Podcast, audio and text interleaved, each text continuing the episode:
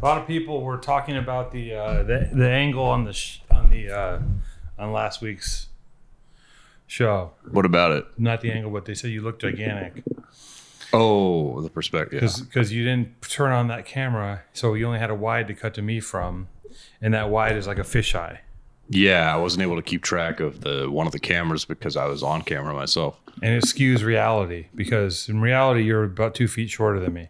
Yeah, No, you're actually how tall are you? I am six foot three myself. Six foot thirty. Three. Come foot- on, you know what I meant. Six foot three oh. Yeah, thirty doesn't make sense. You know, look, That's you, crazy. you would I, if you said taller, if you would have said six nine, I wouldn't have blinked. Hello, everybody. Welcome to the Powerful Truth Angels podcast, television network, radio show, comedy hour. We're here. We're live. We're doing it.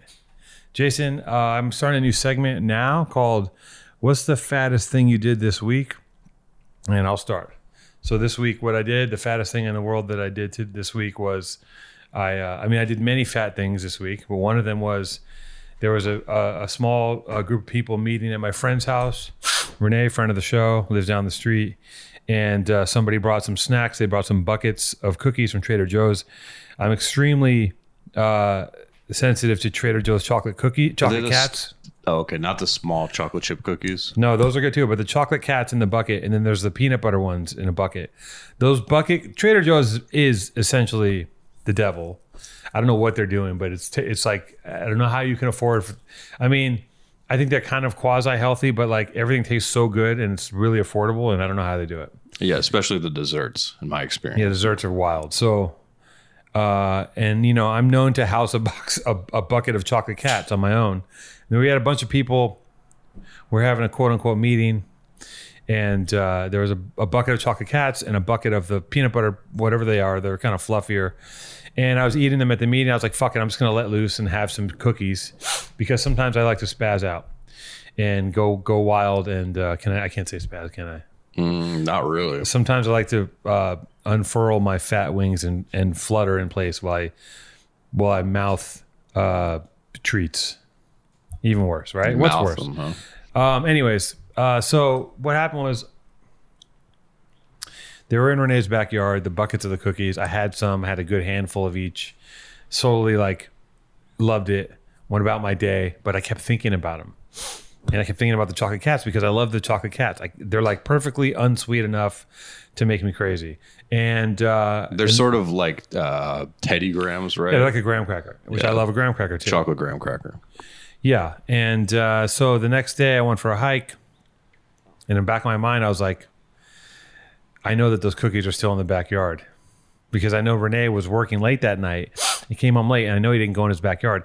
And he's scared of those cookies because he's always trying to watch his weight, which is a which is the the you know the bane of the existence of most men, most over um, 38 and a half years old is that you're constantly wondering, what can I eat? Is this going to make me fat? What's going on? None of you guys have to deal with that yet because all my listeners are very young, but um, it's something you will have to deal with eventually. So, anyways, I went for the hike. Directly after the hike, like a fiend to the flame that is that is the the, the dope. I, I drove straight to Renee's house. I knew he wasn't there. I ran to the backyard. I grabbed both. I grabbed both of the buckets of cookies combined them into one bucket because there's half a bucket left. Made like a super mix. Brought into the car, and my friend Jimmy is looking at me. He's like disgusted. He's like, "What's wrong with you?" I'm like, "I just, it's in my mind. I can't, I can't shake it." And uh, and then to further fatten uh, in today's uh, in what's the fattest thing I did this week, I then proceeded to drop them on the on the ground of the car behind the seat, and of course I ate them. You do get the car cleaned every week, but that's not every generally week. I- gross. yeah, but people's feet are there. I mean, so I'm just I'm just outing myself in the uh, in the hopes that maybe I can gain some sort of self respect, and uh, and I won't have to do this again to myself. But that's one of the fattest things I did in a series of very fat things I did this week because I'm starting a diet. I'm always on a fucking diet. You know that about me. You think I have body dysmorphia? I think I have body dysphagia, and um, it's true. I'm a fat person. Uh, but um, I um, yeah, and so you know, as every person who who has uh who struggles with um, sweet, delicious buckets of cookies from Trader Joe's, whenever you're going to start your diet, the days before you start your diet is when you say, "Well, it's a it's an open border policy." to any and all snacks, treats, savory items, and things of that nature. So pizzas, cookies, uh, whatever can all enter into, into the fray. And uh, so this past week, I've been really acting out, and it culminated last night where I went and played card at, cards at Renee's, and um, and uh, a person ordered uh, these like pies from Magpies, these like you know ice cream pies, and I ate some of them, and and got home so I could get up in time to go to the gym, but woke up at four in the morning, my nose completely stuffed having some sort of allergy attack, even though I think they were dairy free, it still destroyed me.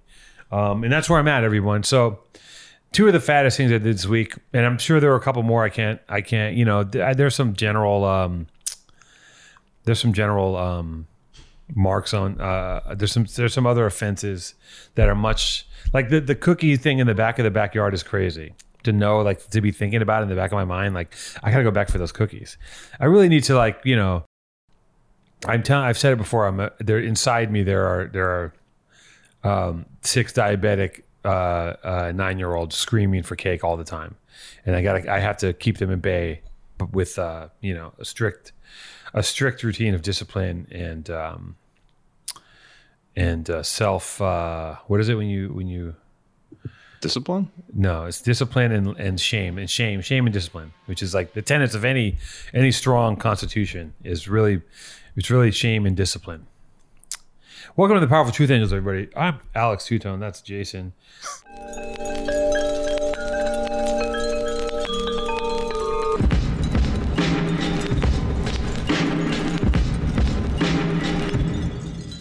Jason has managed to um, somehow write himself into the show. It's like some really skewed version of adaptation or something where he's like now in.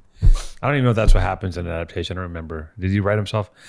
He wrote himself into the movie. I don't know. I don't remember. What's adaptation? It's a movie. Um, but uh, yeah, you know, Godard's dead. In other film news, which is I know that that I know it's hard for you to handle. Yeah. Yeah, Yeah, I love Godard. you do. I don't think I've seen it. I may have seen one of his movies. I never like I never fully immersed myself in the French New Wave as as you're supposed to. I watched some of it in film school, uh, but I started watching. Um, you know, because he's dead, you start to oh, let me see what I missed here, and I started watching this one called The Weekend. It's called Weekend, which actually is really good. Uh, I don't always have the um, I don't always have the the the bandwidth or the basic like attention span for things that are that that can be that dense. But it was this thing is uh, this movie was started watching and I'm like this is really interesting and and visually pretty amazing. And uh, yeah maybe the guy maybe the guy had something. I don't know. It's a joke. Uh, it's a joke. It's a joke. I don't know. I have no idea what I'm talking about. So back to the book club uh, well, no, I started What? talking about books in the Discord, and people are, are, you know, we were talking about. I was trying to get you to to read the Chaos book, the one about Manson. I thought you might like that. oh yeah, yeah. You should read that. Uh, my girlfriend read it. She- said she she read it. She said it was very good. It's good, but it doesn't have an an actual definitive ending where they go, "This is the treasure chest. This is the end of the arc. This is where A, B, and C get zipped up into D." They don't really tell you what the answers are, but they tell you that it is very convoluted and scary out there. Yeah, CIA, we're living in the ending. Acid, Haight Ashbury, Charles Manson, the Beach Boys, uh, record companies, various law enforcement agencies, all tied up. Sharon Tate, um, Sharon Tate's husband, who's the director, Roman Polanski. Roman Polanski. Yeah. Yeah. Roman Polanski. Bad You- guy, maybe. Did you watch uh, Once Upon a Time in Hollywood? I did. I saw it uh, at the um, what's the theater that's like the Dome Cinema Rama? That is the dome, yeah, the Cinerama Dome. Cinerama. I saw it there. Quentin Tarantino introduced it. He was very like blackout drunk. he was. It was very funny. Um, very nice guy. Seems to really just love movies and Was it appreciate was it at the New Beverly or was it at the Dome? it was at the Dome itself. I saw him once many years ago, uh, kind of in, in the height of one of his like you know, I mean he's had a he's had a wild uh, run, but like I don't know, it's like three or four movies in. I was outside of a club waiting to get in, and I was like, oh, you know, everyone's outside this club waiting in, and here comes Tarantino walking down the street with like a girl in one arm and a pizza in the other. I was like, that's it's probably a much better way to spend your night. you know, Yeah. than waiting outside the club speculating on whether or not you're going to get pizza or get laid, you know. But he had it all wrapped up. Yeah. Well, he's a guy who can have it all wrapped up. Yeah, he's really into that, into wrapping things up. Uh, apparently, he guest? hated Godard, or didn't, or no, Godard hated him. Godard did not respect Tarantino. Guest is running a little late. So. No problem. No problem. It's even more time for me to talk. Talk to Jason. Jason, have you uh, since the last week's episode and the whole thing with the, you know, I haven't really had time to do a deep dive and figure out what the fuck's going on with you. But uh, how's everything going with you? Everything's good. You can keep up with the accounts. I don't know. I don't know if you let me plug them, but Uh, I don't know if we should be plugging. well, you can keep up with those. I've been keeping, continuing to post. And Go ahead, uh, plug them. I don't. I don't think it's really. It's producer.jason on Instagram. Beep. Eh, Uh, that yeah, old. thanks that a old- lot. No. Produce, And uh, at Sell Yourself Movement. Sell Yourself Movement, which is a TV. It's a it's a clothing company, a TV show. It's a movement. It's a wave pool. It's a movement. It's a cult. It's not a wave pool yet. Do I look clammy? I feel like I'm I'm schwitzing in here. I'm sweating a bit. Um, no, not particularly. How do my eye? Do I look tired? Maybe a little tired. Look a little weary? Uh, yeah, So yeah, the the book about Charles Manson. I think I talked about it last time. yeah. Um, you should read it. Then we could talk about it. O- okay, No, Sure, you sure, You want to be in my book club? I'll be in your book club. It takes me about six months to get halfway through any book, but Well, that's not going to work. yeah, it's tough. Yeah, that's the one thing about being on vacation is you get to read, which is nice. Yeah, if you are, are the reading type. Otherwise, you just look at your phone. Yeah, I don't. I used to be the reading type. It's too. It was too. It was too hot to look at your phone out there. It was too bright. You just had a book. yeah. You can't. the The sun literally burns through the screen and it just reflects into your eyes, and it's painful. What do you know about our guest today? You know anything about this gentleman? I know he is uh, in the fashion world. Sure. I know that he is involved with a store called Union, which is a very well known historic location in Los yeah, Angeles. very historic. Yeah. I know he helped out Born and Raised early on How'd you get that information? from you on this show. Oh, And uh, when did I talk about Chris probably, with so- with Spanto? Maybe. who knows? Yeah. I'm Probably. sweating. I'm sweating in here. I'm I'm, I'm schwitzing. There's a little breeze, but it's a little hot. I mean, I think the breeze is is uh, negated by the bamboo blinds. Do you want an ice drink? Do you want me to open the bamboo I blinds? wouldn't. I wouldn't be angry if you filled this up Yeah. while I keep talking here. Why don't you go for it and I'll fill that up? Anyway, shout out to the old man. He likes to watch the show. He likes to watch the show and then do a kind of a. He does a. He's really invested in what's going on. He does like a. He does like a breakdown of what's happening, what he thinks going to. He does kind of a roundup of what is happening, what he thinks going on. Let me read it to you. Wow, just finished 127. Thought the pod was finito, especially after your unprecedented appearance in the comments after the mutiny pod. I actually had some good laughs at the episode. Last time I sent you a text, I was going to say something about the Two Tone and Jason show, and when I finished it, he jumped in with his quote unquote character. Had some thoughts that he could take over so you could make guest appearances like Maddie. But the Mac Bang episode, which somehow slipped by me, showed the fallacy in that. The Mutiny episode was much more entertaining than Mac Bang, which was as dry as the burritos. hey It's good that Jason got a mic, but he's not talented or able to carry a show. He came off a bit of an entitled, whiny bitch in the Mutiny. I'm not a great fan of conflict as content, but I understand it, and you certainly ragged on Maddie as much as Jason. And he has some issues with boundaries. But I'm I'm glad to see the pod isn't over, and you managed to move on without finding a new producer. Now that everything is valid, sounds like you had a terrific vacation. I don't appreciate most of that. I know, right? Who would? But you know what? He's he's protecting his son because his son was attacked. That's true.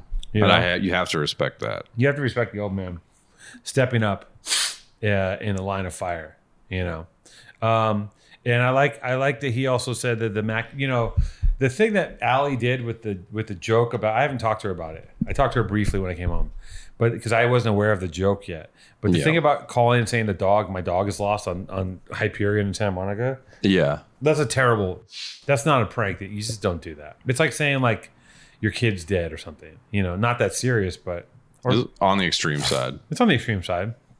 It's not the best thing to do. What do you and and, and you uh you guys you guys and I have to kind of lump you guys in together because that was on your watch. Um, yeah, I think I I explained what she was about to do to her.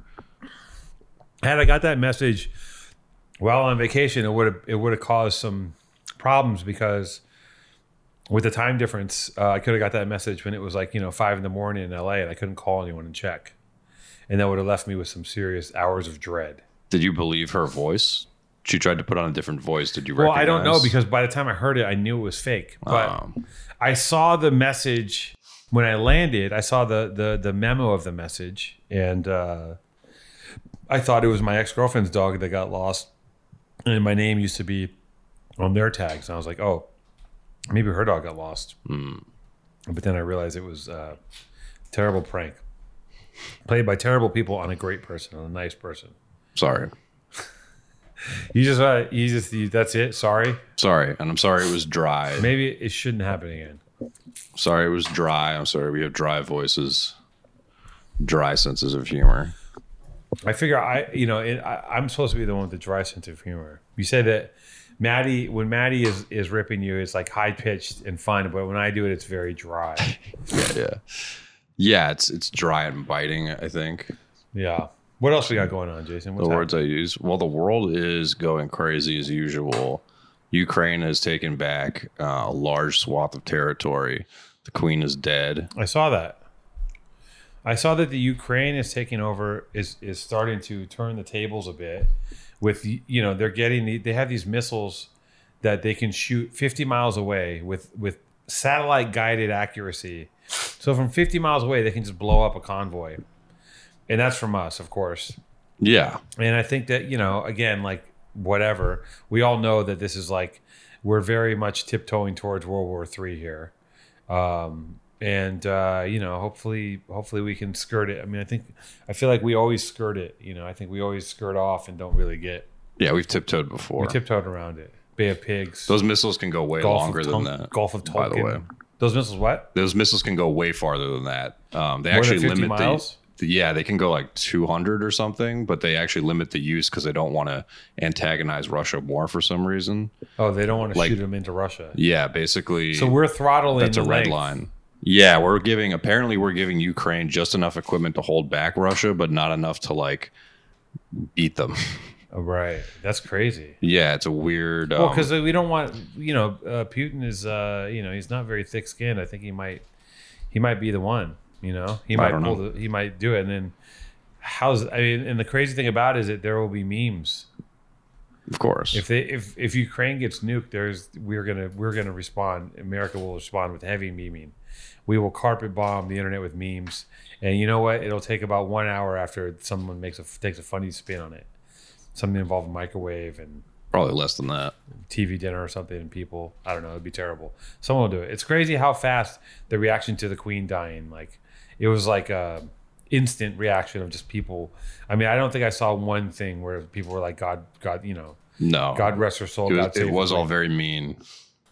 But I mean, she has a history. I mean, she's kind of like, you know, um, I don't know. You could. We, why don't you Wikipedia the, the queen real quick, and let's go over her atrocities real quick. And I got to blow my nose, okay? Okay. So you're gonna cut here for a sec. Yeah, it's a little spot been here forever. You met Omar before. What's the word? Just look good word, my guy. How are you? Madness as always. Yeah. Maybe this is nice. Maybe this is a nice way for you to take a little break. Maybe. You know. Peut-être. I got a question for you right out the gate. Are, are these on? Mic yeah, check. we're hot. We're rolling. We're not. There's no warm up here. You just go for it. Go straight to Time is time is money, right? We gotta we gotta keep it moving. Yeah. Um, so you you have a uh, this is Chris Gibbs. Are He's we uh, really rolling? oh yeah, we're rolling. I was already talking. Yeah, I already did 15 minutes. My bad. I guess We're I'm trying to we're trying to bang this shit Yeah. You can always listen. You can always uh, you can always let us know if you want something cut. I doubt I will. If you say something crazy, I'll we're say something some, crazy. We're getting some dark shit. Uh, sure. Just for future potential. So you have uh, you have employees. Yes. You have like, and you've had employees that have been around for a long time. Yep. Uh, if one of your if one of your um, let's say your number two Yeah. decided one day that they were they were tired of being number two and they were like and you let's say you went out of town let's say this Yeah. say you went out of town and you took a vacation much needed let's say you Yeah. hadn't had a vacation in 10 years This is, I'm scared for this question. when you take a vacation, and you fully Yeah. unplug and while Yeah. you're out of town one of your employees goes you know what fuck Chris. I am gonna be the new Chris, and I'm gonna stage a mutiny while he's gone. Wow! And you come home, and not only like the shop is just got a new look. Yeah. Uh, the shop has is uh, now they, they they made their own purchases without clearing with you. They reconstructed the whole thing. What would your response be? Well, first of all, does does the shop look good? Um, maybe it's Are good, the but at your detriment. better than it's, It's an anti-Chris shop now. Hmm. All right. You've asked a complicated question. Um, How's it? How's it? Is he good on? How's he? the mic? You getting him? the mutiny part obviously doesn't sound good. That Yeah. doesn't sound like something I would at all like. Yeah. Um, what I'd like to think is that uh, I already, I I would give myself a good grade on empowering my staff Right. to already feel like they can make decisions Yeah. um, and have the power to, to run their departments. Um, I leave a lot of leeway for like people like I the way my management style is is one of like is is kind of how I was brought up, which is like here are the keys, run this shit like it was yours, make me fucking money, Yeah. and if you do, more power to you. Yeah. If you don't, let's stop. Let's pause. Let's find out what's going wrong. Mm-hmm. I'm not interested in pointing fingers. I'm not interested in finding blame. I'm interested in finding what's not working and fixing it. And if you're engaged in trying to legitimately do that and have a holistic and conversation around it, then cool. And that's the way I was brought up. I was given a lot of agency to do me um, and what I found in the last in the most recent years is not everybody can work that way. So there's a lot of people that I've had under my staff that have a problem with that. They don't. You give them the keys and they're like afraid of it, They don't They want to be autonomous. or they just want leave. They want to be told what to do, right. right? Which I'm bad at that. That's not a good management style. And so the earlier we find out that your style of of of being managed is one that needs like hand holding throughout the whole process. Hmm. And you know, and and very specific like here, you, you do that. Like a you need a rule book, it ain't coming from me. You know what I mean? And so the earlier in the process we could find out that that's your style, I'm I can't change mine. I wish I could. Yeah. But I at least am old enough to acknowledge I can't change mine. And so what I would say as a partial answer to that is I feel like that most likely wouldn't happen because I already give a lot of agency to my staff to to do that and to take control on a regular basis. You wouldn't have to engage in a mutiny to take control. Now, that being said, if that happened, uh, yeah, I'm, I would lose my shit. I would have a major problem with it, and you know, heads would roll. Um, you know, um, because not because they of not because of the changes that were made that maybe overshadowed decisions that I I but because you didn't sit and tell me, mm-hmm. hey, I think that your way of running the store, mm-hmm. your way of running this company are this, that, and the other. Right. They're wrong. We need to make changes here. We need to evolve in a way that you can't.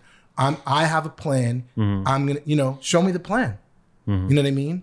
Come to you first. Yeah. Instead of instead of maybe taking it to a public forum and saying, you know what, fuck Chris, he doesn't know what he's doing. I- I should be getting this, this, and this. What do you think about that, Jason? Uh, no comment. We had a, I would say we had a small mutiny on the show. Oh, okay, wow. And there's only two of us in the show, so you have to So- use your imagination as to who who was bucking. Omar. Omar, yeah. Uh, I mean, look, you look, you have a very magnanimous and generous response. I love the way you think about this stuff. Uh, I think that you, I feel like you have. Um, I feel like your your vision and you being kind of clear headed and gracious probably attracts a similar clientele, a, a, a similar employee, right? Because like you and and and uh, and I'm sure the vibe is similar to like, you know, you keep a you keep a vibe over there. I mean, keeping a vibe is something that I've always tried to do. Um, I want to like going to work. Yeah. Sorry. like I do what I, it's all good. I do fun. what I love, and I want to enjoy being at work. I want Yeah. to, which means I want to be enjoy the person I'm working next to every day, and I've been very blessed to have been afforded that opportunity. Um, it's funny you asked that at this moment in time. You didn't know this, but like where Union is in the middle of going through a pretty le- legitimate restructuring Oh, okay. um, and we've i would say in the last two to three years we've grown astronomically Yeah. and you know as my uh, cfo would say like the things that got us here won't get us to where we want to go Yep. like the the pro everything we've done to this date is a diy Yep. figure it out on the fly Yep. mom and pop Yep. kind of thing Yep. and we've gotten to a point where that doesn't work Yeah. at all Yep. And we've had to restructure and refigure some things out we've had to make some key hires in really high places of people who have an understanding of how to grow a business from this little mom and pop to something a lot more uh, legitimate's not the right word but bigger Yeah. for lack of a better term um, in ways that i can't I, 100%. I have I've had to like humble myself to Yeah. like no I can't take this company like I've gotten it here Yeah. doing it my way Yeah. and there's a bunch of shit I don't know Yeah. I don't I, I'll admit I don't like reading reports No. even if I did read them I wouldn't know what to do with them No. I wouldn't even know what reports to ask for I don't want to pour over excels for four hours a day I don't want to open a, and, and I listen. Excel sheets to me Yeah. are like it, you. I open those things and I and I am forced to read them sometimes. But if I can avoid it, yeah I mean, it's gotten so bad to me for me now where like I can't even, I can't even open my email. I'm like, let's just do a text thread because if I go in there, I'm gone. Like, I feel you. It's And crazy. so we're as a company dealing with a restructuring, yeah, and some of the old guard, let's say, isn't comfortable with some of the things. And so I think we've all, myself included, had some like had had to deal in the last like let's say six months with a certain level of uncomfortableness with what it's going to take. Like we now have to have structure in places that we didn't. It used to be, oh, just we'll just figure it out. Yeah. Now we can't because we found that like that shit don't work no more. Our inventory's off because we said, oh, we'll figure it out. Yeah. Whoever, you know. Yeah, yeah, yeah. And we've grown into a business where where it used to be like a mistake here or there. Yeah, even if we didn't figure it out, it wouldn't like it couldn't tank the company. yeah, We're now eh, playing in the big leagues where Yeah. like one little mistake here or there can like tank the company and we've we've seen that. It's happened. You let one, you let like you you you ease off the gas for one one Yeah. meeting, yeah. and all of a sudden you're like, I've seen it happen. I'm, Yeah. We're in the same place exactly. Yeah, yeah. We're trying to. We're we're not trying. We're scaling. We're Yeah. restructuring, Yeah. and like we're we have a very DIY garage style way of doing things on the fly. Yeah. And as you get set past a certain point, it doesn't work with a bunch of people, yeah and everyone can't pivot. And you know, and it's really hard to reframe how you how you look at your business. Yeah. Because you have to. It's you got to let go of. There's some ego stuff. yeah There's some vision stuff yeah. And you have to you have to have perspective and understand that like on the bigger game it's a different it's a whole it's not about your art project anymore. It's about fucking cogs and dates and things moving and volume and margin. It's way different. And Yeah. man i've seen i remember that there's a i've seen it happen where like a design you know i missed something a design slipped by an order was placed and we had so much of this one design and i'm never you know we had so much of one design that i didn't like. And and i see it and i know it's not everyone knows what's wrong with Yeah. it i know. Yeah. And i look at it and it hurts me every time because i'm like there's a physical response there's a physical proof of of a fuck up because it's in the warehouse. Yeah. Every And- day. yeah. but you gotta look because it didn't Yeah. move Yeah. and so now you gotta look at it every fucking day. And it's a but hey, it's a great way to learn a lesson No 'cause i'm not going to fuck that up again. No doubt. There's no way, you Yeah. know. And it's uh yeah, stakes are high, man. It's it's uh it's tough. It's it's also like you have to be malleable and you have to be willing to evolve, right? Yeah. And it hurts to say it and it's you know, but you have to be be able to fail. Yeah. You know what I mean? Yeah. And you know, this year for Union has been a rough year. We had a couple launches that went sideways on us, um, and we've had to learn from that. We've had to take our medicine. Um, I'm privileged and honored that we can. Yeah. You know what I mean? Yeah. Uh, and I think I sent a weird email. Uh, I'm almost embarrassed to, sh- to say it, but I'll say it nonetheless. But like, you know, I don't know. Some I can't remember what particularly went bad. Nothing big enough to deserve this email, but my emotions. I got caught up in my emotions, Yeah. and I was like, you know what? You know, I worked. I worked at Union in New York during 9/11 when they closed everything south of Houston Yeah. for like a month. Yeah. Like we were just closed. Right. You know what I mean? And there is no e-com at the time. Right. It's just brick and mortar. You know what I mean? And we survived that, is what I said. You know, obviously, COVID recently was another moment of like we were closed for six months. Yeah. Now we had e-com that made up for it, Yeah. but we were closed as a brick and mortar, and obviously there were all the challenges around. So I, I at some point had sent an email reminding people on my team, like, look, I know it seems really shitty today, and it is Yeah. but we've survived tougher things. Yeah, I mean, you have to. The COVID was a. It was just one of those things where it's like you know we we had a when COVID first hit yeah, we had a meeting internally where like we're because you know people were getting laid off yeah, yeah, and we laid off people yeah, uh you know we talked internally about like salary we're like well how about no salary for you guys I'm, I'm like well I don't know if that's gonna work you know but like we took a you know I'm, I'm Yeah. talking airing the business but whatever we took a pay cut yeah, and then, but the thing is, we implemented a strategy that worked like crazy. Yeah. And people that got it in COVID got it. Yeah, And COVID was the thing where like a lot of people like I feel terrible. A lot of restaurants, a lot of things died, but a lot of things blew up. yeah, And we're on a micro scale, you know, compared to like these giant companies, the ones that really made money. yeah, But uh, people like us were kind of like saw the writing on the wall. And we're like, oh, okay, time to pivot. Let's try this, and then and then you know, just keep pouring gas on Yeah. that fire. But just to backtrack, Union, um, Union is a store in Los Angeles, and um, Union's been around. I've been shopping at Union since I was a kid. I mean, in my twenties, Mm. I would go to Union to get like I would see this. This I would see Mobb Deep yeah. talk about Helly Hansen wow, and, and see it in a video or hear them talk about it and be like, I need a Helly Hansen. yeah, yeah, And I would go get at Union. I would because I wouldn't because I know Union would have it. yeah, And because Union was on the pulse of all that shit. And this is like around the time of like, I don't know, uh Triple Five Soul and fucking Yeah. Gundy Futura Stash and early '90s. you know early '90s like first wave streetwear. yep. Like fir- so first wave streetwear that It wasn't called streetwear. yeah, where like if you want a jacket, you got a jacket from a yachting company. Yeah. Like no one was making their own Yeah, teched exactly. out jackets. It was like Exactly. insane. And I remember buying uh, Helly Hansen for like some crazy amount of money and like going up to Union and buying the jacket because I still lived in Venice.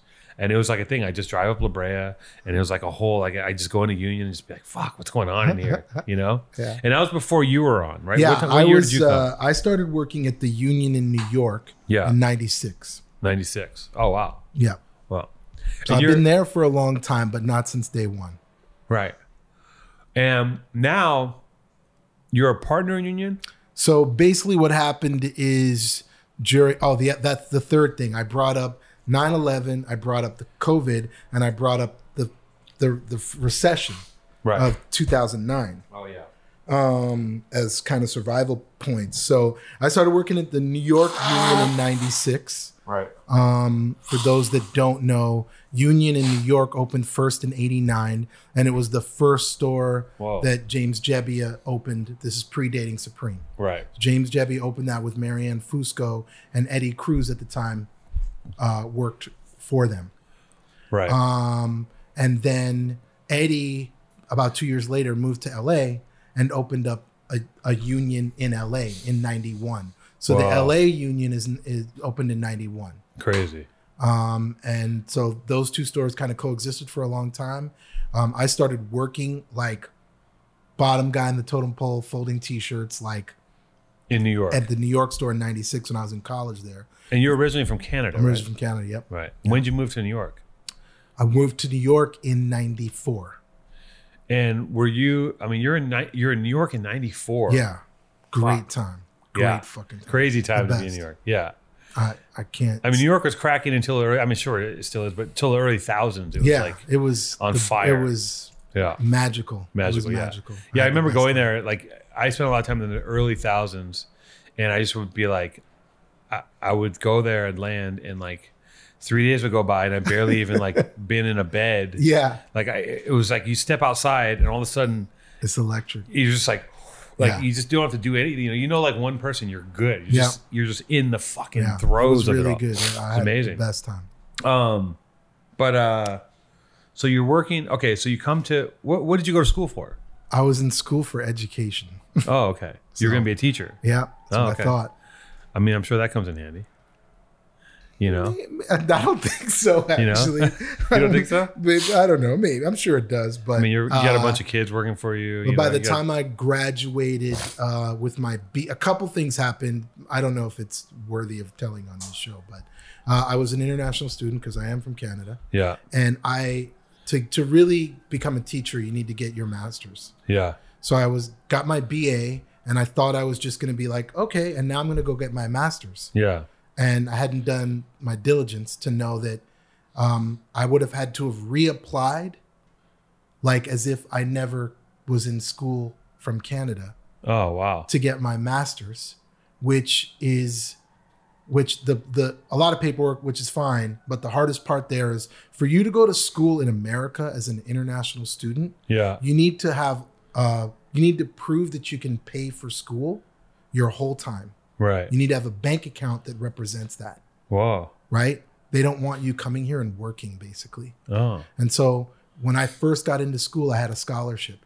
And so I didn't have to prove that because I or what the financial commitment I needed was lessened by I'm going to school for free. Right. So I just had to prove I could pay my rent. Right. So I would have done that all over again. And I, I didn't have a scholarship to get my master's and I didn't have money in the bank to prove that I could pay. right, And so I, that was weighing on me in a way that I had I didn't anticipate. And then by the time I graduated with my BA, I was already traveling to Paris, Yeah. Japan.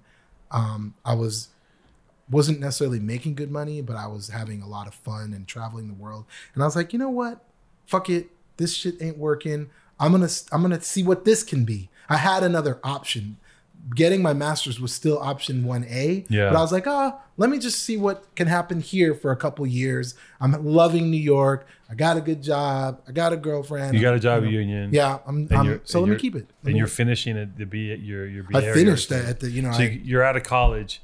You're putting Yeah. the masters on hold. yeah, and I was like, oh, let me just see what this is gonna turn out to be. Side note: It's crazy how much, how much education you need to become a teacher, and how little it fucking pays. Not that there's Yeah, more- I know, not that this should be tit for tat, but it's like Yeah. like teachers make fucking shit. Yeah, like yeah, and that's teachers- the other thing. I, as you say that, I was I was probably yeah, making because I don't really remember, but I'm pretty sure entry level for a teacher would have been about thirty grand Yeah. at the time. I don't know if it's changed much now, and I was probably making about thirty grand or maybe even forty at Crazy. Union at the time. So I was like, oh, I'm I'm actually making more money than I would anyhow. yeah. And I'm going to Paris and London and Tokyo. With Union, they're they're bringing you to all these places. Yeah, because I was, you know, by that time, I'm not no longer the totem pole guy. I'm, Right. I'm like, I'm kind of the, I'm running the show there um, for Marianne Fusco.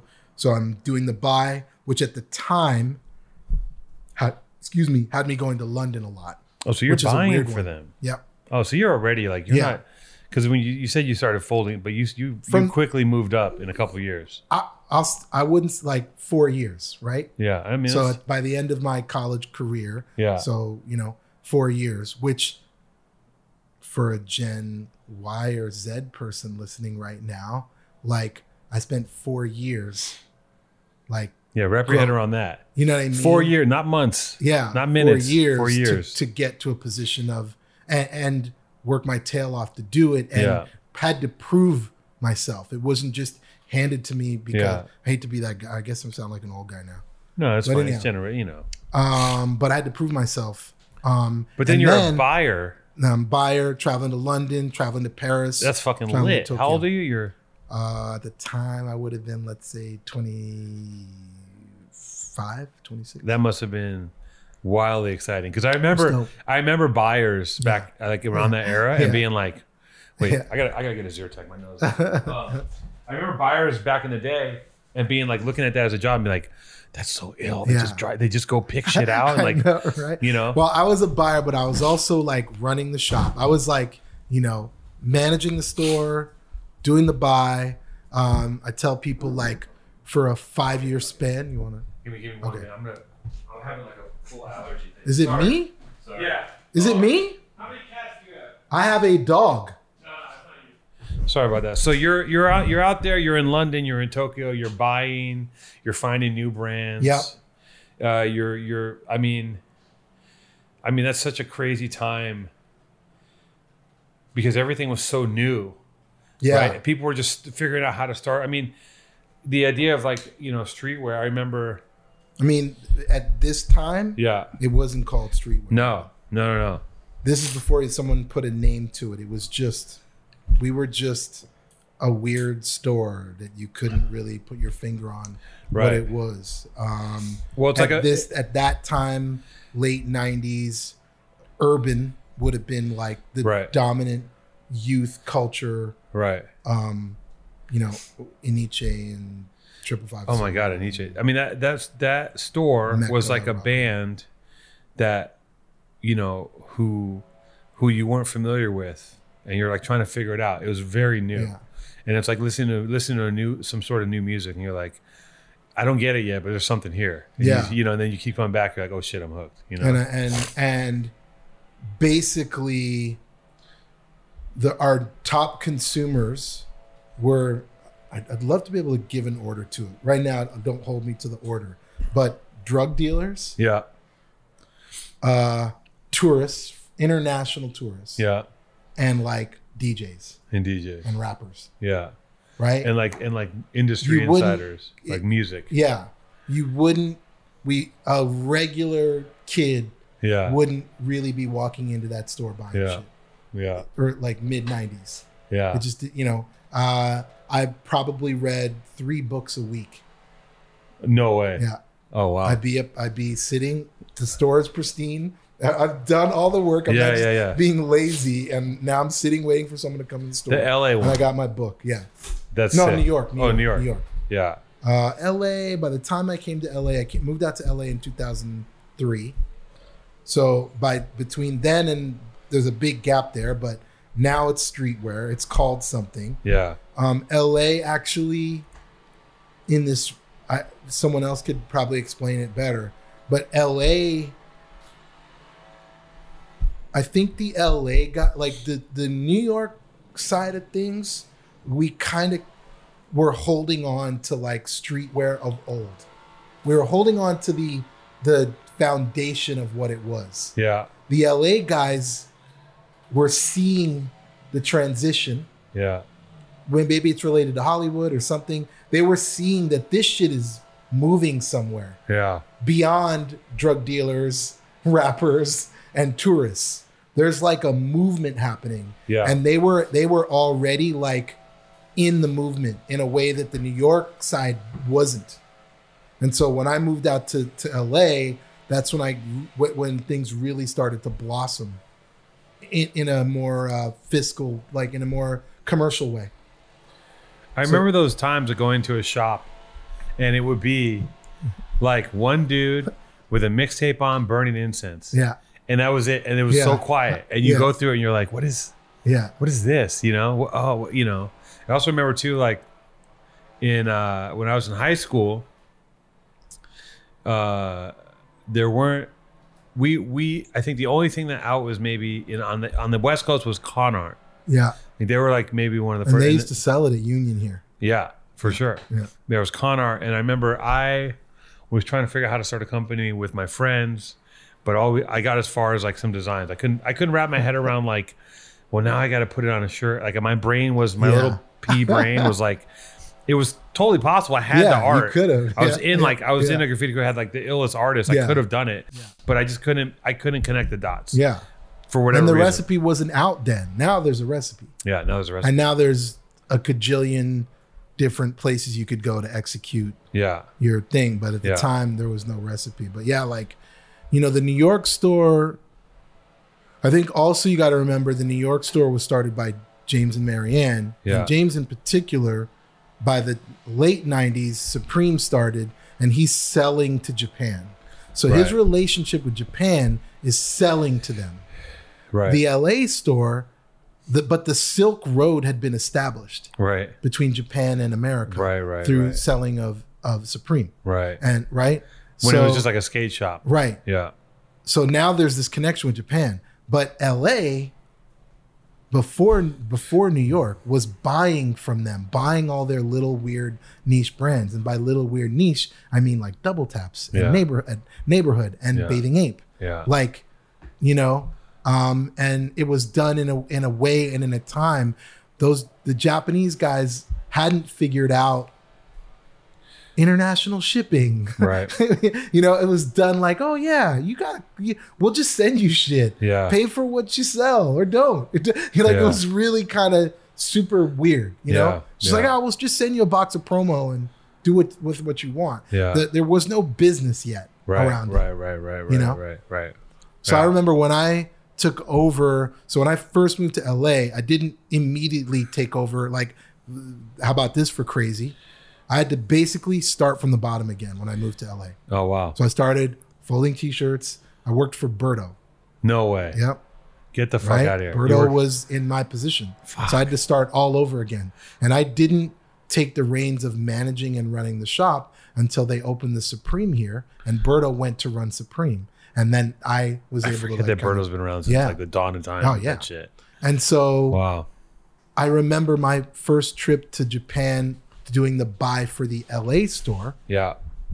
And like again, before that, they were just sending shit.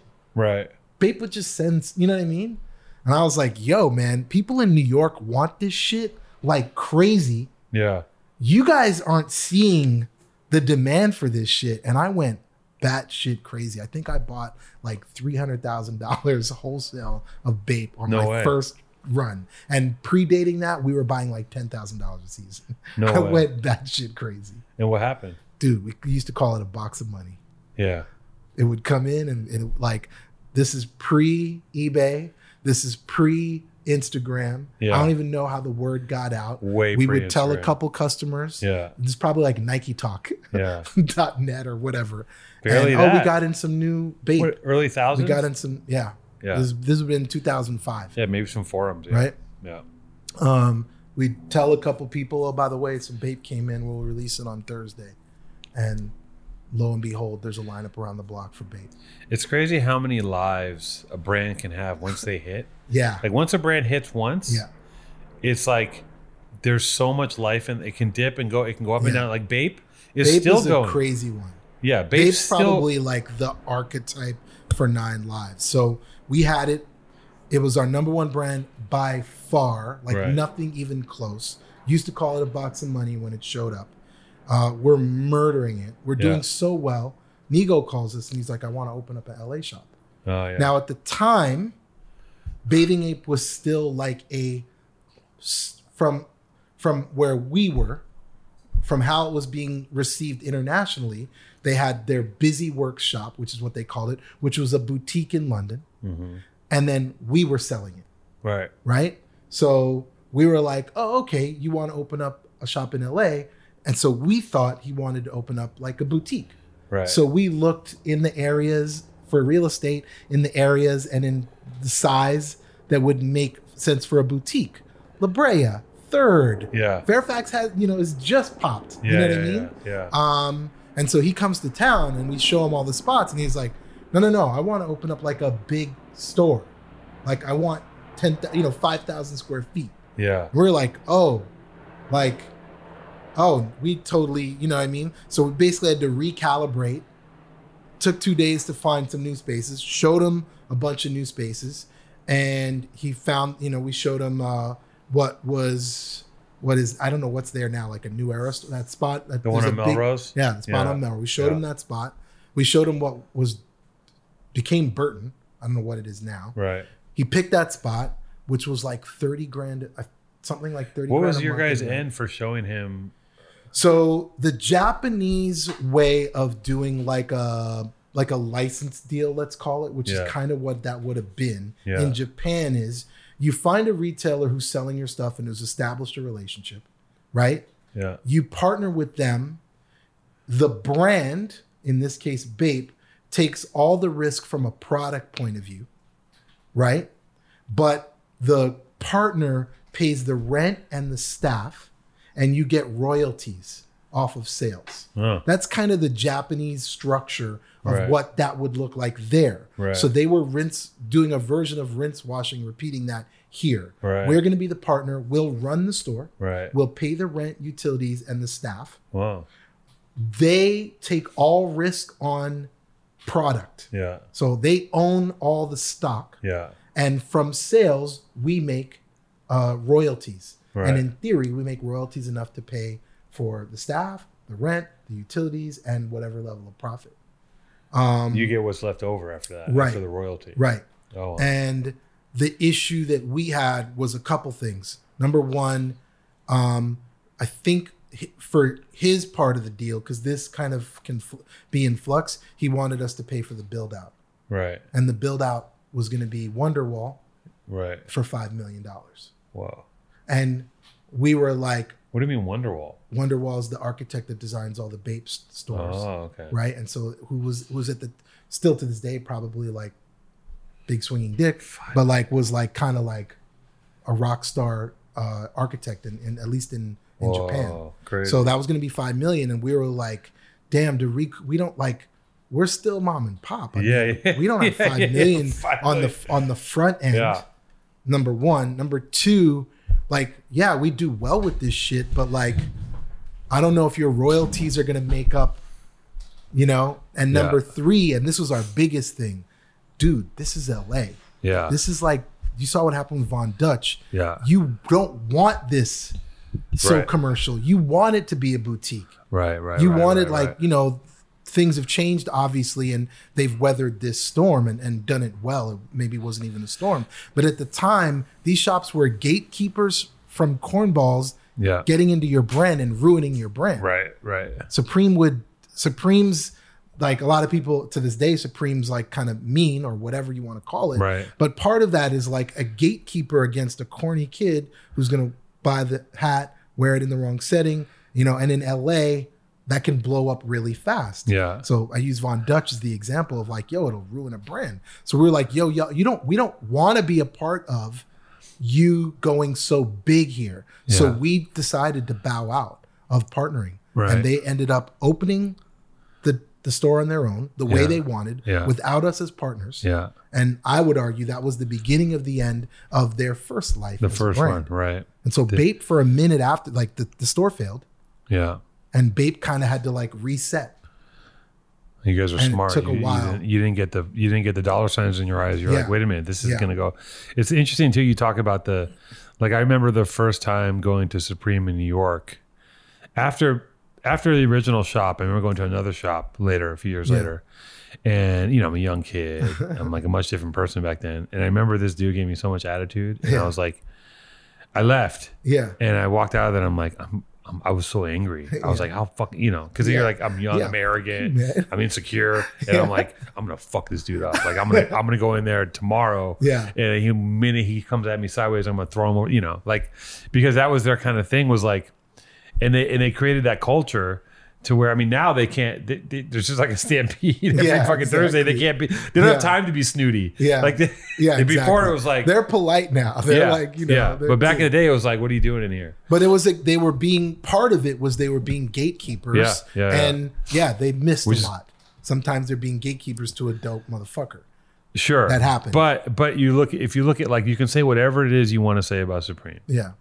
But you cannot say like I don't know of another brand that has done it as far as building a brand in our space.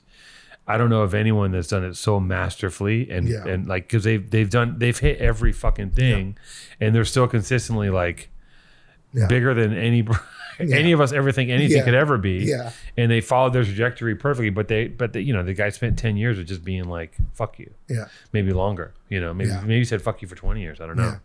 But um, it's interesting too because it's like you got to have a serious.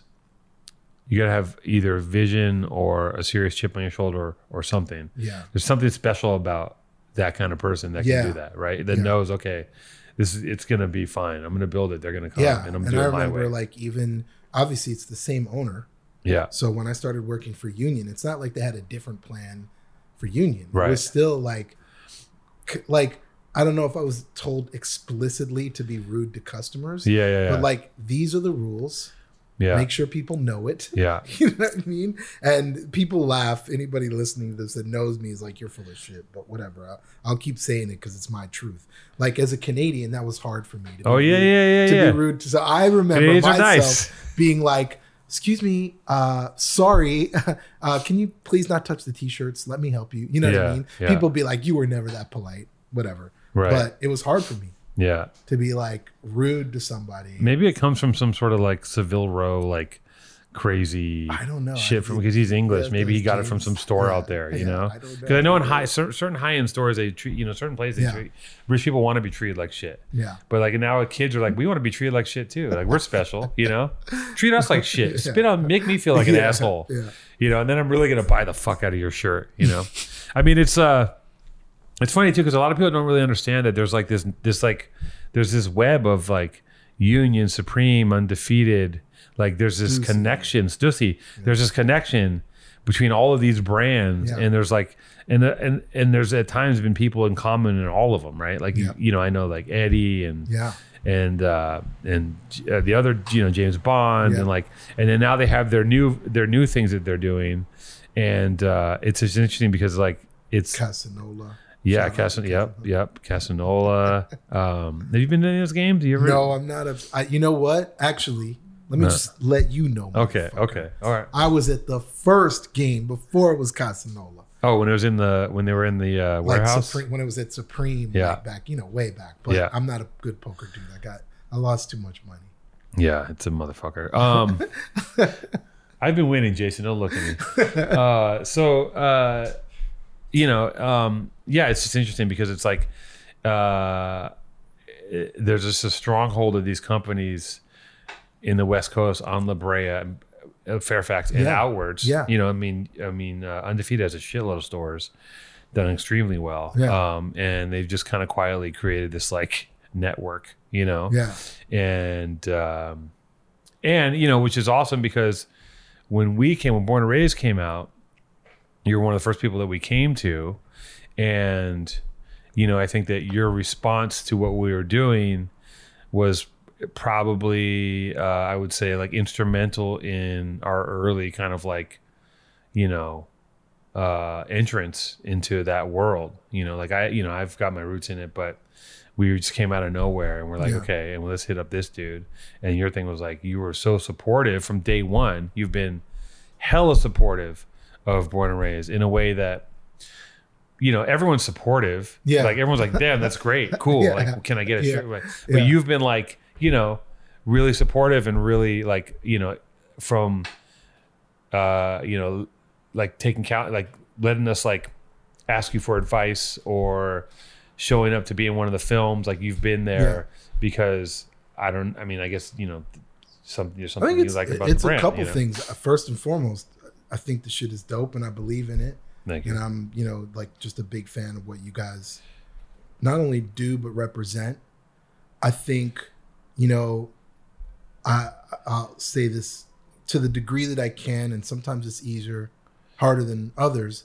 But like, I was, I'm trying to pass on what was, you know, given to me, Right. and I was given the opportunity to figure this shit out Yeah. you know, and Yeah. support in a way that I, I always want to try and extend to, to others. Right. Sometimes it's easier than, than not. Some Yeah. people would tell would say I failed them in that. Um, thankfully, you don't feel that way, but you know, Yeah. uh, you know, I ain't batting a thousand. And Yeah. then the other thing is like, very specifically for what what I believe Born and Raised represents. Moving out here from, even though I'm Canadian, I had lived in New York for ten years before this. So in essence, I moved out here as a New Yorker. right. And so one of the things that actually Berto really championed and really was like, dude, you got to lose the New York out here. Right. That's a quick way for failure. Back in the day, it was. Right. Back in the day, coast not Yeah. anymore, but back in the day, coast coasts were so territorial, Yeah. and it was like, yo, you're you're you can't be fucking. Yeah. You couldn't even dress. Yeah. Don't Like- come out here telling Yeah. me we don't make good pizza. Don't Yeah. come out here, Yeah. this, that, and the other. Like, Yeah. yo, you're out here. You're breathing our air. Yeah, yeah, yeah. And so he really, you know, I love Berto to death. I, I wouldn't be here today without him. Like his support early on, because I had a really tough time when I first moved out here. You I had did. a tough time acclimating to LA. Why? Really, what was, really what was tough so tough? I'll say this. LA today and LA 2003 is very different. Yeah. Um, the car culture is not what I was used to. I was used to like commuter culture. Right. Um, like the just the culture in general was was really tough for me to kind of um, navigate. Um, I had, a, I had a, just a really really tough like first five years. What- I would what- say I did what- not like it here, you just didn't like it. not at all. what didn't you like? I guess what I would say, generally speaking, if I was, to, I would have to kind of um, generalize. New York is a representative of a metropolitan big city, Yeah. right? Um, and so it's not about New York versus LA. It's Yeah. about like metropolitan cities, and LA, especially back then, did not represent that to me. New York is based on convenience Right. right? You want to go anywhere, you get in the subway, you're there in fucking tw- five, 15, 20 minutes. You don't deal with traffic. You don't have to deal. You want uh, cuisine? Yeah. What you want Brazilian? You Yeah, want yeah, French? yeah. What do you want? It's all here, and it's all it's big. You know, you step out of your apartment in New York, and within walking two or three Yeah, blocks, you're gonna yeah. bump into somebody you know mix, who's gonna be like, "Yo, what are you doing tonight? oh shit, I wasn't doing nothing. Yo, there's a party here. There's a party there. There's this going on. There's at this everyone's museum. There's this club. You're meeting people at all. There's commuting and meeting people on the subway, in the streets, in the stores. You're in down. I was in the down. I was blessed enough to be quickly indoctrinated into the downtown scene. So Yeah. in New York, it was just everything was easy. I didn't Yeah. have to like. Out here, was like I'm not seeing anybody. No. I'm not bumping into anyone. No one's telling me what's going on. No. The pu- clubs close at two. Yeah. In New York, I leave the house at two Yeah. Yeah. to go to the club. Yeah. And so it was just a Also- to reprogram. New York, you have LA is Yeah. fucking segregated as fuck. Yeah. Super spread Yeah. out. Yeah. And in New York, everyone's outside all the time because your Yeah. apartment is a piece of Yeah, shit. exactly. shoebox. You want And B, every in New York, you're intermingling with every fucking socioeconomic, Yeah. ethnic, everything jammed Yeah. in. Supermodel to gangster to like, it's all in one club all the time. Like, it's crazy. So one of the th- it took me a while, but one of the things I did learn is yes, it is harder. It's not convenient Yeah. to socialize out here, which Yeah. was the main thing. Yeah. But what I also learned is when you put the energy in, you meet like it's crazy for me. People are gonna like listening to this might be like, that guy's full of shit. Yeah. Like LA is known for having plastic people. Yeah. And yes, that exists. Yeah. But some of my deepest, most real friendships Yeah. were formed because I had to put the energy into finding them. Right. You know? Yeah, yeah, yeah. Like, You hey, make you want to hang out tonight? Yeah. I got to drive for 40 minutes. Yeah. Yeah. Yeah. But I like you enough. I'm going to do it. True. Versus in New York, it's kind of easy come, easy go. Yeah. Yeah. Yeah. yeah. So I did, I would, I was afforded the opportunity to like learn how to navigate LA and make it. And the best advice, Berto gave me great advice. Eddie Cruz also gave me the best advice. Don't make LA New York. It's Right. not.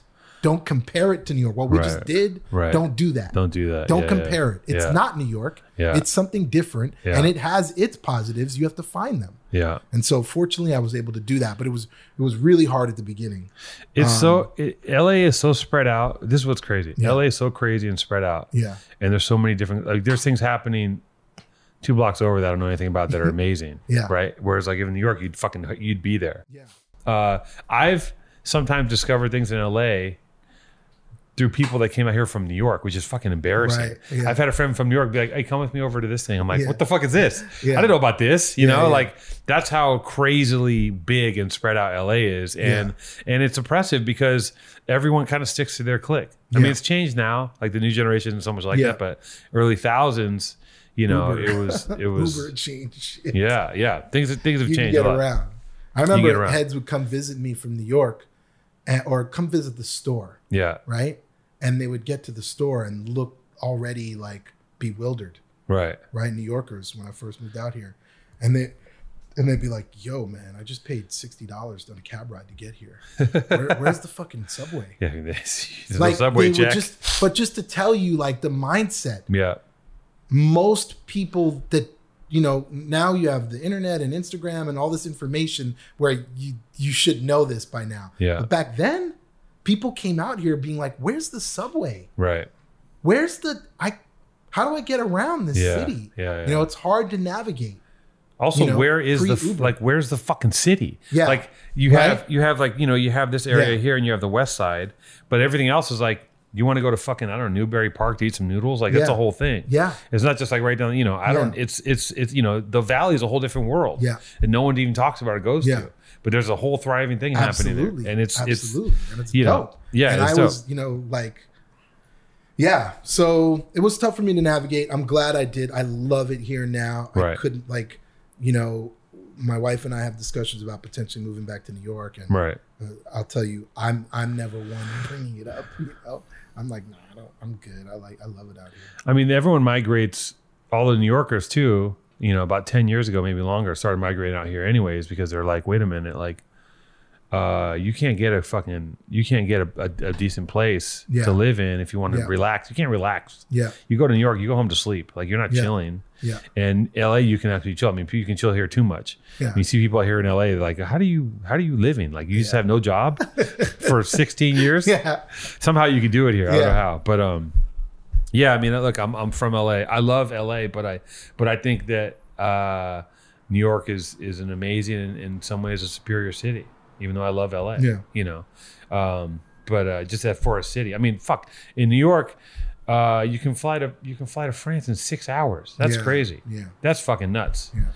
Um, that that that you know, if you're if you're into uh, going to Europe, I mean, I don't know. Anyways, um, yeah. So now and then you. Wait, how long ago did you meet your wife? We met uh, in '96. She's Oh. the one who got me the job at Union. Actually. Oh shit, you guys been together that long? Yeah. Oh, I didn't know Yeah. that. Oh, that's crazy. Yeah. Oh, so you guys are like, Yeah. and she's got her own business now. Yep. It's like she, I see, shout I see the stuff. Beauty. I couldn't make it to the to the thing. I was I was in I was in Oh, France. oh, I was in. Antibes, but um, but uh, I see what she's doing. I'm like, that's amazing. Yeah. Like you She's guys, doing and, her thing. and you guys are both just like, I mean, is that is that? I feel like that. I feel like that would be a good thing to have in a relationship, and Yeah. maybe sometimes tough. Yeah, it, it, both. You Yeah. know, she's killing it. She's doing her thing. Um, we both try and support each other as much as possible. You know, uh, we're human. So Yes. competitiveness can get in the way. Oh shit! Yeah, you're like my But- drop. Yeah. You're like you're not touching my drops yet. exactly. But uh, for the most part, you know, we've been super supportive and and really um, tried to help each other, and it's it's great to have that. Like I said, I you know my entry into this world is is through her. That's crazy. And you know, you you went from what's interesting too is that you know about union, and uh, you know not everyone knows, but uh, you went from. I lost my train of thought. Um, this is the the side effect of the Zyrtec. It makes me loopy. Sorry, I got this thing on my nose. Oh, it's like it'll just No, run. It's not, it's not stressful. I did the neti pot this morning. I went to the Oh. gym and like I'm doing like a plank and it's just like just shit Ugh, coming out of my fucking face. Um. Oh, Union, Yeah. a store is now a brand, and I know you've been working on that for a long time. Yeah. Because I've been watching, and, and you know, I've been we've been in and out of the store for you know for Yeah. since we started. Yep. Uh, and it's probably one of the last stores that we'll actually sell to as as of now because we don't Thank do you, retail. Yeah, I mean, you know, we love you guys, and uh, you've been building a brand Yeah. out of Union and Trying to. trying to. I mean, but it feels like you know, it feels like there have been some moments that have accelerated the growth Yeah. of the brand. Yeah. Maybe some partnerships, Yes. certain partnerships with certain certain other labels, maybe. Swoosh Inc. Yeah, some some yeah, some swoosh, some some uh some of the good Some people out out in uh, Portland or where they at? They're in uh Yeah, I mean, uh, we are. It's it's kind of. I could compartmentalize it and talk about it easier, but that wouldn't really do it justice because it's kind of been like this holistic potpourri of just trying to do dope shit. Yeah. if that makes sense. Yeah. But obviously, the foundation of Union, and where for the longest time ever we made our nut, pardon the French, is being like a reseller of other people's stuff. Right. Um, and historically, we because of how we operated, um, we had a lot of exclusive stuff you couldn't get elsewhere. Uh, I think as this industry has evolved, that has become a really competitive and hard place to navigate. Right. And so we've had to diversify. right. So how do how have we diversified? We've diversified through collaborations with, with where we can kind of like, hey, we're selling Born and Raised, just to give you an example. Sure. And Born and Raised, you guys don't, but sells to ten other doors, so we're not we don't have the exclusive we used to. So let's do a collaboration with them Yeah. So that we can have something exclusive. How collab the genesis of collaborations is for a retail store to have something exclusive Yeah. to give reason people a reason to come to them and no Yeah. one else. Yeah. Right? Yeah. So that's how it starts. That's how it started. right. It's un, it's evolved into something else now. Now it's like Kraft macaroni. Yeah. Working with yeah, Chase Bank exactly, exactly. to make a fucking digital noodle or some shit. yeah. Yeah. But that's the genesis of it. And so that was part of our uh, our quiver of, of options that we would do. So we've always done collaborations. Um, and so when the when Jordan kind of approached us to do something, it seemed normal. It seemed Yeah. oh, that was just oh yeah, we'll do a collaboration. Great. Uh, what we didn't know at the time, Jordan definitely didn't know at the time. I definitely didn't. Uh, was somehow that launch became a to touchstone that we could not have predicted. yeah. Um, and the success of that launch kind of catapulted us into a different space Yeah. Yeah. with yeah. a new customer. Yeah. And so, while we were then, still are, foundationally this kind of mixed brand shop boutique, the Jordan collaboration started a new wing of Right. like these really big kind of corporate collaborations Right. that kind of take over for a while. And that's, is that opening doors to other things like that Yes, outside yeah, of Nike? Yeah, yeah, But they're like, oh, you did Nike, so that Exactly. they- they're like the guys are like, oh, he did Nike, so he must be able to do this. exactly. Let's give him a fucking Lamborghini, you know, like whatever the fuck. right? Exactly. Yeah. So that's been great. That's how it works, right? yeah. You gotta you gotta you gotta get past one of the gatekeepers. Yeah, you got to then- do, you know. Um, so that's been great and really successful, and we have a really healthy relationship with them, and it's going great. I mean, the shoes are beautiful. Thank you. Yeah, Thank you. I love I love the way you put them together. I know Yeah. you I know you're touching all that stuff personally. Yeah. I've been over at your office and I, and you've walked me through the process and I'm like, I mean, this motherfucker is on some shit. You're Yeah. like, you're like, I'm gonna take a piece of a plastic bag and some graph paper and some old linen, Yeah. and I'm like, I don't even. It's you know, you know the deal. yeah, And but then, but, uh, but but designing a shoe, and I've been going, I've done Yeah, it a few you- times. Yeah. We've done it back in the day, and we're doing it on a different level now. It is fucking hard. Yeah. It is like you have no idea. No one understands unless they've done it. How many variables? For sneakers in particular. Yeah. And I you've got to find this crazy balance between creativity Yeah. and commerce. Yeah, How can I make something that's really creative and dope Yeah. and fresh and new yeah, but not so dope and fresh and new that I'm gonna, you know, lose a lot of customers. alienate everybody. Yeah, Because, you know, you especially if you're collaborating with somebody like Nike, Yeah. that's a commercial exercise. yeah, yeah. It's yeah. not, you know, it's not art. Yeah, You know what I mean? Yeah. You want it to be artistic. You want Yeah. it to be creative. Yes. But it's not art. It's a Right. commercial exercise. Right. You want it to. You're doing for that volume so that then. you can reach people, right? yeah, yeah, yeah. Your our coll- you know Yeah. i don't want to put that on you you guys don't have a small brand but my small brand wants to reach more people how do we do that with a more successful commercial entity yeah. so that's why we're doing that so It's- and and it's hard that balance is really hard It's hard. because Well, just just yeah, Yeah. that balance is hard. yeah Accessibility yeah with design and quote unquote what your art might be or passion or whatever that is, Yeah. just telling a story. And then even that, it's like the actual brass tacks of design a shoe. Uh, it's it's variable wise, it is endless. Yeah. Like there's really only so much you can do with a t-shirt. Yeah, you know? that's true. There's only so many things you can do to it. Yeah. A shoe, especially Yeah. now these days, the And way like in the past five years, what's colors. happened to shoes. yeah Like it is like shoes are now, you know, like Back to the Future, had a had a futuristic shoe that's you know Yeah. it's gone so far past that shoe exactly. where it's like if you if I would have seen this in a science fiction movie, the shoes I would have been like that's ridiculous. Yeah. shoes no one's ever gonna wear that, but now people are wearing like you know Yeah, it's it's It's- it's, insane. I mean, it, it went really crazy.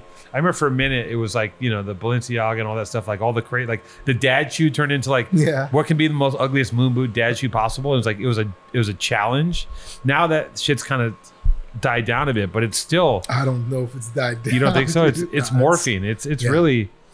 And then the funny thing about it too is that like I'm not like a I'm no shoe expert. Like Yeah. I'm not a fucking I don't you know I, I buy them I wear them I chuck Yeah. them like I don't. I'm not that guy but but all that happening and then you'll I'll see something I'll be like the biggest shoe was like the panda like the Yeah. Nike panda it's Yeah. like a black and white Yeah, shoe exactly. after all that And shit's going on pred- I couldn't predict it. I'll You can't that. predict it, yeah. I couldn't have predicted our successes. yeah Um, our I don't know if we've had failures per se, but um, it's really hard.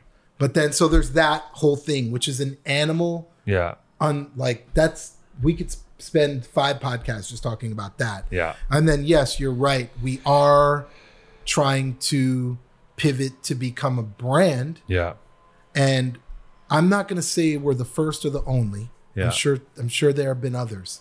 But generally speaking, I think we're trying to do something that has not really been done, which is a store becoming a brand. right I can't think of an example of that. I mean Supreme They were always they were always brand. a brand didn't they carry they carried other They stuff in carried there other stuff, they but did they were they always, had a brand. brand yeah yeah that's true They came out as a brand, but Yeah. you know, um, and, and look, maybe they weren't. Maybe they were that, but they made a very quick pivot. Yeah, yeah, yeah, We've yeah. got 30 years of being a store that sells other people's shit. Yeah. You know, so um, and that gets weird when you start thinking about if you want to wholesale, yeah right? Like if I'm the Union of London, Yeah, maybe I don't want to sell you as a brand. We're competitors, right right? I don't know. Does and clothing doesn't want to sell Union? I don't, I don't know. Yeah, you know yeah, what I mean. yeah, like yeah. it's kind of weird. So we're trying to do something that I don't know has been done, and if it, I'm sure we're not the first under the sun. Yeah. But it's there's not a lot of examples. So there's not a. You and, and I'll give I'll get down to granular shit. yeah We have our Instagram. We have Yeah. our way of you know kind of letting people know what's up. yeah Well, 90% of our Instagram is telling you someone about a brand we carry. Yeah We're yeah. launching Born and Raised today. Right. We're launching Visvim tomorrow. Right. We're launching WTAPS on Thursday. Yeah. Oh, on, and then one day, oh, and we've got this union shit too, by the way. right Right? right And and it's hard to do both. Yeah. It's like so that that gives you like an actual example that then use that as a microcosm for like the brand challenges. Yeah. Right? Yeah. Every other brand that we would be competing with has 100% of their Instagram, 100% of their social media dedicated to promoting their shit. right We get right now, you know, and obviously we we this will have to change and pivot and morph, but as it stands right now because we're in the early years of us as a brand, maybe 80 20% of our social media is dedicated to our brand, to promoting our brand. well and that's thing a challenge. that's the thing that's good about the shoe there's a, there's a whole wave of people who never even heard of union who are like Yeah. damn the the union jordan's hard what's union Yeah. you know like that's dope they don't even Yeah. know it's a fucking store and Yeah. blah blah blah And gift and a curse. Right. You know, I'll I'll take it because you know, any notoriety, any awareness is good. Yeah. But like but now most of those people only know us for our shoes. yeah They only, you know, they only like people will come up to me. You know, I'm blessed in this. People recognize me as the, you know, designer, creative director, whatever of Union. Jordan, Chris Jordan. Yeah. Like I'm known as Chris Jordan. Like I got a new last name. no way Like when I walk around Japan, yeah oh, Chris Jordan, right? oh no shit They show me their shoes, Oh. sign my shoes, They probably- which is an honor. It's Right. a blessing. I'm not Right. complaining. Right. But part of me is like, damn, I wish they knew me. They like knew, they might think you work for nike yeah, you know, Yeah. Chris Jordan. Oh, you know. uh it's it's But it's hey, man, it's a first weird problems. it's a weird tough game in business yeah, uh i would never it's recommend not for the weak heart, no man. i would never tell anyone to get into the Yeah. clothing business there's a lot of times Unless you love it. yeah unless and you then love it. you know i've been i'll say this and th- these are some of the things i'm struggling with now yeah as i see a ton of brands Yeah. designers leapfrog us Right. i'm not a competitive dude Oh, I'm yeah, not yeah, mad yeah, at them yeah, yeah, but i'm yeah. also not blind yes right yes and so i see them immediately like, yo, I never even heard of your brand. Yeah. And overnight you're doing fucking 20, 30 million in sales. Yeah. And I'm and we can't do that. We don't do that. We can't, Yeah. you know, that's not our reality. Yeah. And so like theoretically, there are decisions that I could make Yeah. to maybe equal that in sales Right. But that's not what's organically coming from me as a designer Yeah. as a creative director Yeah. now for me i've made a decision i'm going to run this brand in a way that i'm i like Yeah. right Yeah. and and to date i've done that and almost thumbing my nose at sales Right.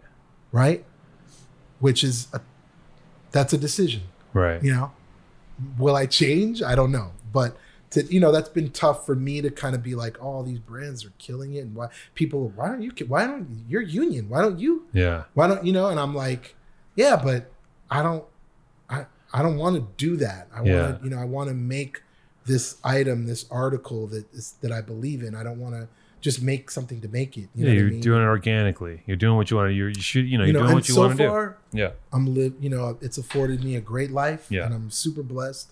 Yeah. Um, you know, uh, I don't have the mansion and the yacht, but Yeah. I'm super happy, and I love coming to work every day, and I Yeah. love working on the things I'm working on, and we're growing every day. Yeah. But it is a challenge, and it can be, you know, some days are better than others. But as you said, I ne- like it's so hard. It's, Right? Yeah. The leapfrogging like, thing's don't crazy. do it to make money. Yeah. Do it because you No, want you have to You do it, love. yeah. You have a passion for this thing. You know, I some love- people can make money. Yeah, the- and that those people are people that like their passion is making money. Yeah. Yeah. Yeah. you know yeah, what. I mean? Like, which I'm not judging that. Like, you know, that's not my passion. yeah, if all I wanted to do was make money, I would have, you know, I don't know, been a fucking stockbroker or a doctor, which I don't think I could have been. But But there's some there's some people that have left that part, come into our world, yes, taken those principles, Yes. adapted it, and uh, uh, to Those making streetwear and doing really well. I know, ain't, I I ain't know. mad at them. no, I know. You know what I mean? know. Like Yeah. I'm never people are like, you know, some people I talk to might think I'm a hater or whatever. I'm not mad at all, man. Yeah. I know what it I know how hard it is to be successful. Yeah. So anyone that's successful, whether I like the brand or not, more power to 'em. Yeah. I just know what we need to be, Yeah. and I want what I want us to be. well, you're coming up against with all this stuff and the progress and growth. You're coming up against yourself, and you know if and it could just come down to like, like you said, like scaling, organization, Yeah. communication. You Yeah. might not have those skills, Yeah. and you and, and and if you haven't learned them at a certain point when you get to a certain age, Yeah. you're not going to get them. Yeah. You're going to talk to people a certain way and like. strategic hires. Yeah, man. You gotta you gotta figure out how to hire good. You know, marry up, right? I don't know. Um, yeah, man, it's it's a it's a crazy trippy business, and uh, you know, I I love I love the I purely the only reason I'm I'm involved in this business is for the creative parts of it for me, which is like making films and designing. Yeah. Everything else can eat a fucking dick. All of the rest of it, I do Oh, like. fuck. Sorry. I, I know we're probably wrapping up, Well- but what I wanted to say is one of the main. I was telling you, like, back, I, we lost track or we diverged, but Yeah. like, you know, what I've always appreciated about you guys is, is, is, is Berto told me, like, don't try and, like, realize you're out here on somebody else's, breathing somebody else's air, Right, right? right, And so when I first met you guys, I immediately saw the, like, the, the genuine article of what you guys represent. Right. and I really realized like, oh shit, there's a lot of people breathing your air. And and and taking away from you guys.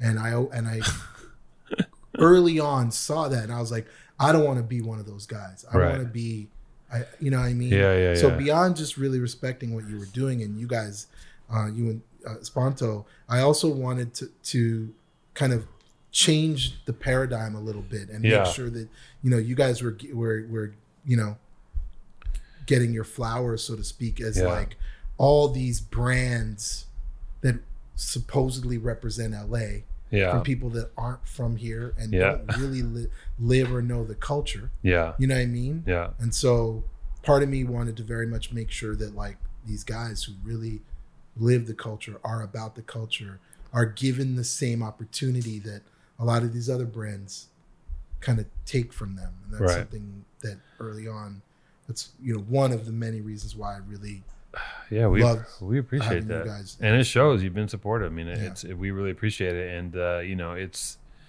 it's interesting because we're all just in this like microcosm, and people, you know, people look at Born and Raised, and they're like, "Fucking, you're killing it so big." I'm like, "Yeah, but it's still like you know, there's people that have lapped us yeah ten times with like Yeah. you know, and taking a little." Here's take a sprinkle of this, a Yeah. sprinkle of that, and like, yeah, I can be salty about it, but it doesn't do me any good yeah it is what it is. I'm Yeah. not them, and I, Yeah. you know, I got my own unique, weird way of doing things, and uh, you know, it all it all comes out in the wash. You Yeah. know, and we're you know, like both. I think both of us have been like, you know, we've been steadily going up that yeah that roller coaster, like one rung at a time. Yeah. gink, gink, gink, gink, gink, You know, Yeah, and what I tell myself to make myself feel better, I don't know if I'm convincing myself of something, but like for someone who's been in this industry since 96. yeah, So 2006, 2016, coming up on 30 years, there's not a lot of people who have that longevity, yeah, you know? yeah, Um, would I love to be a brand that blows up overnight, makes a gazillion dollars, but then disappears? I mean, fiscally, sure, yeah, you know, Yeah. but that's not all that I'm into it for. Yeah. Like I don't look at it just it's just like a, you know, a money making uh, proposition. Yeah. you know, not and I have nothing against money. I love money. Yes. I love making money. I love. I want our shit to be as successful as everyone else's. Yeah. But I guess I want to go about it my way, yeah, and um, so, so yeah, you know, long, there's something to be said for longevity.